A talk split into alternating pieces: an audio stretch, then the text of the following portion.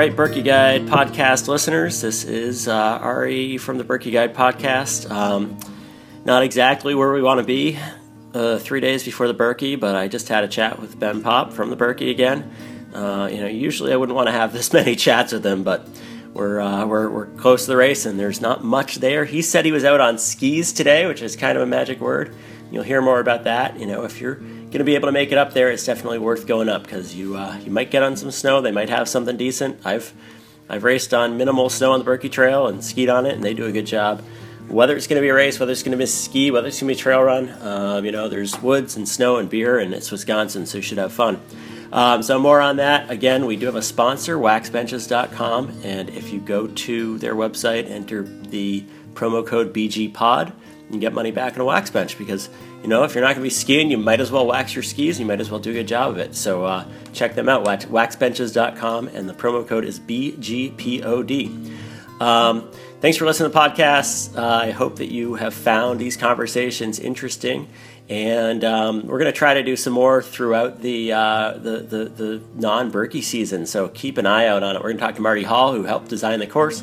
Hopefully, talk to some illustrious Birkie skiers and and, and, and try to do this through the summer.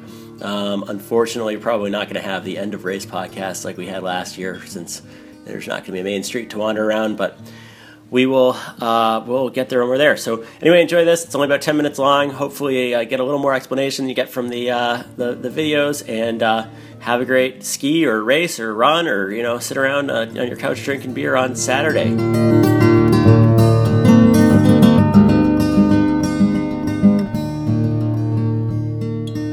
Okay, uh, welcome to the Birkie Guide podcast. It is Wednesday, three days before the race, or maybe the race. Um, just going to have a quick chat with Ben Popp, uh, executive director of the Birkie, uh, just to touch base and find out what the contingency plans are. Last time we talked, we were sort of optimistic, but then the lake was gone, and then it started raining, and it's about 50 degrees there now. So, uh, why don't you tell me where you are and what, where you're going?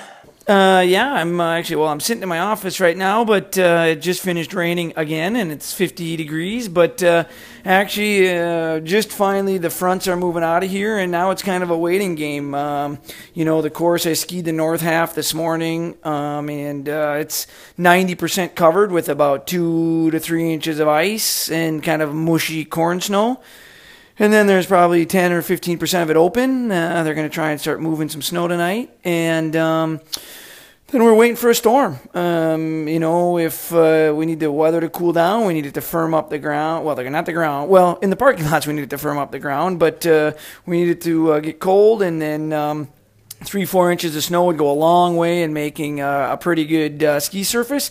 I mean, the condi- you know, I think uh, this idea of a foot or 16, 18 inches isn't going to happen. I mean, again, already we're starting to see like all year they're starting to fade off, and so.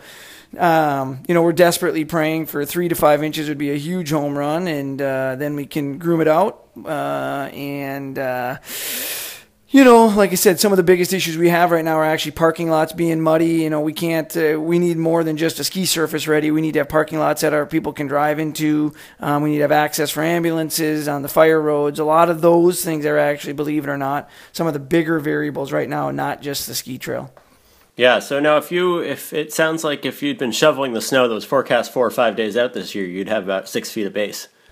Oh, exactly. We would be living in snow right now. But yeah, it's, you know, and that's why I think from the start we've really wanted to be honest with people and say, look at, you know, um, if it snows, absolutely we can do this, but uh, we can't count on that. You know, we've had a lot of misses this year, and you know when it comes and how it comes, uh, we really say you know we plan for what's on the ground, and that's why I really wanted to be very upfront with people to say, look, it there's a good chance this is not going to happen because it's got to snow to make it happen, and I can't make it snow, um, and so we're preparing as if we're going to go racing because I think uh, more than anything we want to. That's our job is to be ready that if it does snow to be able to try and put on a race and and if it doesn't, we're going to throw one heck of a good party and go for a pole hike. All right. Now, if it were to snow, let's say you get six inches of snow on Friday, what kind of race? What kind of race are we looking at? Is it going to be like a 2007 style open track? Would you have a timed wave race? You know, what can the trail handle, and what can you handle on that kind of time frame?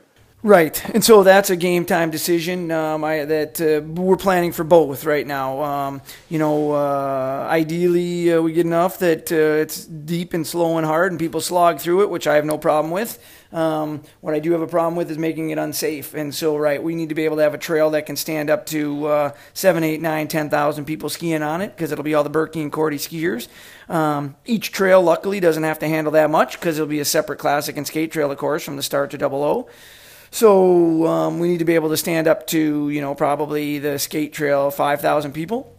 And uh, if we can do that and it's safe, we'll do it. Um, if not, then for sure we go back to an open track and ski it just as a fun, untimed, start when you want type of thing.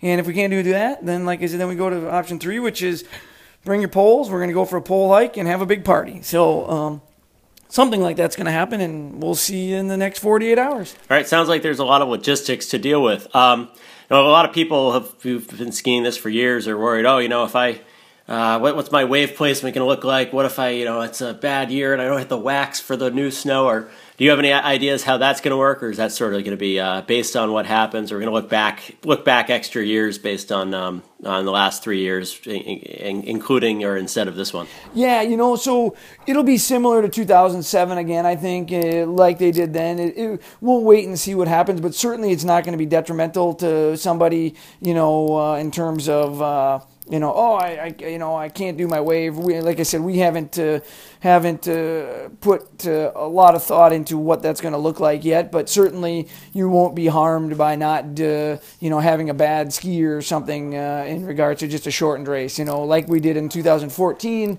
um, as well. We just added on another year. So basically, instead of looking at three years, you're looking at four years. Um, so that that really is a freebie, if you will. Um, that said, people have asked about birch leggings and that kind of stuff, and certainly if we race, uh, it counts for Spirit of 35. It counts for birch leggings, uh, etc. All that stuff. So um, that should be the story. I think the open track in 2007 also counted for all that. So I'd assume yes, that if you, absolutely, uh, yep, if, if you, absolutely. If you're on snow uh, on uh, Saturday, you'll you'll be able to make it for that. Yes, on skis on snow, on foot on snow, no. On foot on snow, no. Well, you know what? If, if someone you know if someone ran from uh, from from Hayward to Cable. Well, good you know, point. Yeah, yeah. I don't know. I'll have to think about Birkie, that. Birkie triathlon. You have to ski the first half run, then swim across the lake. That would be uh, that would be a new thing. But I hope we don't get to that point.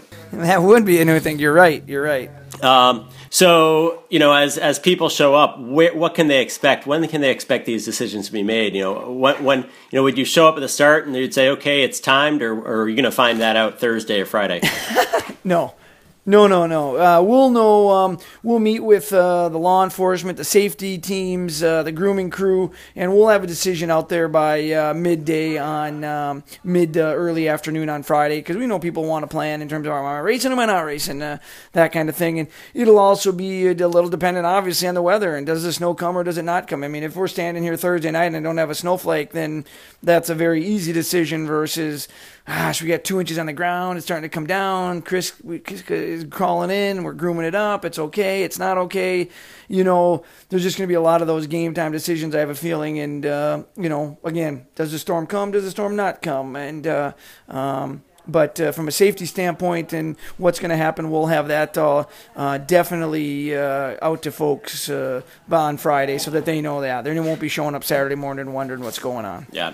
And, um, you know, just from a, a sort of snow on, you, the, the, ground's gotten warm in places and, and, and wet. Are there any issues just with you know, you get three inches of snow, but it just might melt off off the base. Are you pretty confident that you, if you get some snow, you'll be able to groom it up? No, yeah, Right. Yeah, we'll groom it. Like I said, I skied the whole course uh, there this morning, and there's a few. There's probably ten percent that's uncovered, but it's still very cold. I mean, it's surrounded by uh, like a glacier, if you will. You know, it's just really rock hard ice for the most part, and uh, so the the trail part is very hard. Like the the on the flip side of that, parking lots and everything else is absolutely wet and mushy and soft, and uh, so that's that's a big concern and that's a big part of it absolutely is like i said not just a ski trail but uh, you know the great hall and that finish or start area is like uh, you know that was just finished in august and let me tell you what right now it is a huge mud pit. I mean we've brought in as much sawdust and, and uh, wood chips as we can but it's still and so we need the temperatures to cool down and freeze that up a little bit. Um, otherwise uh,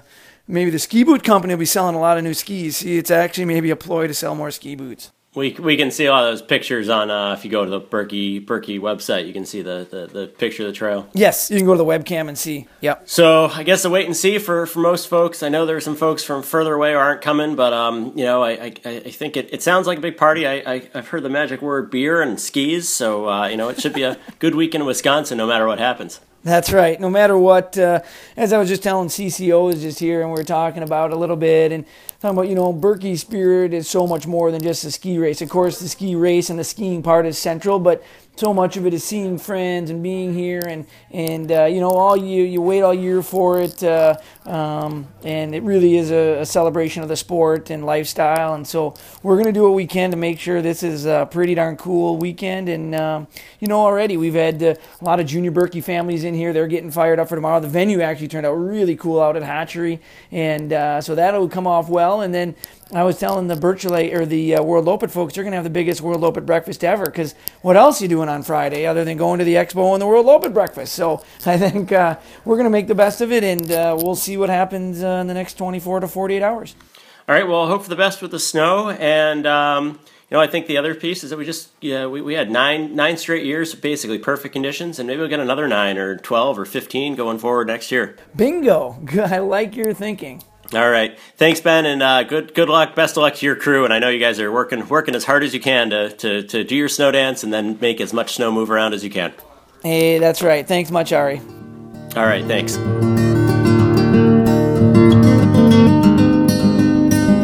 And as always, our podcast was produced by Sam Evans Brown of uh, the Outside In podcast, which you should definitely check out.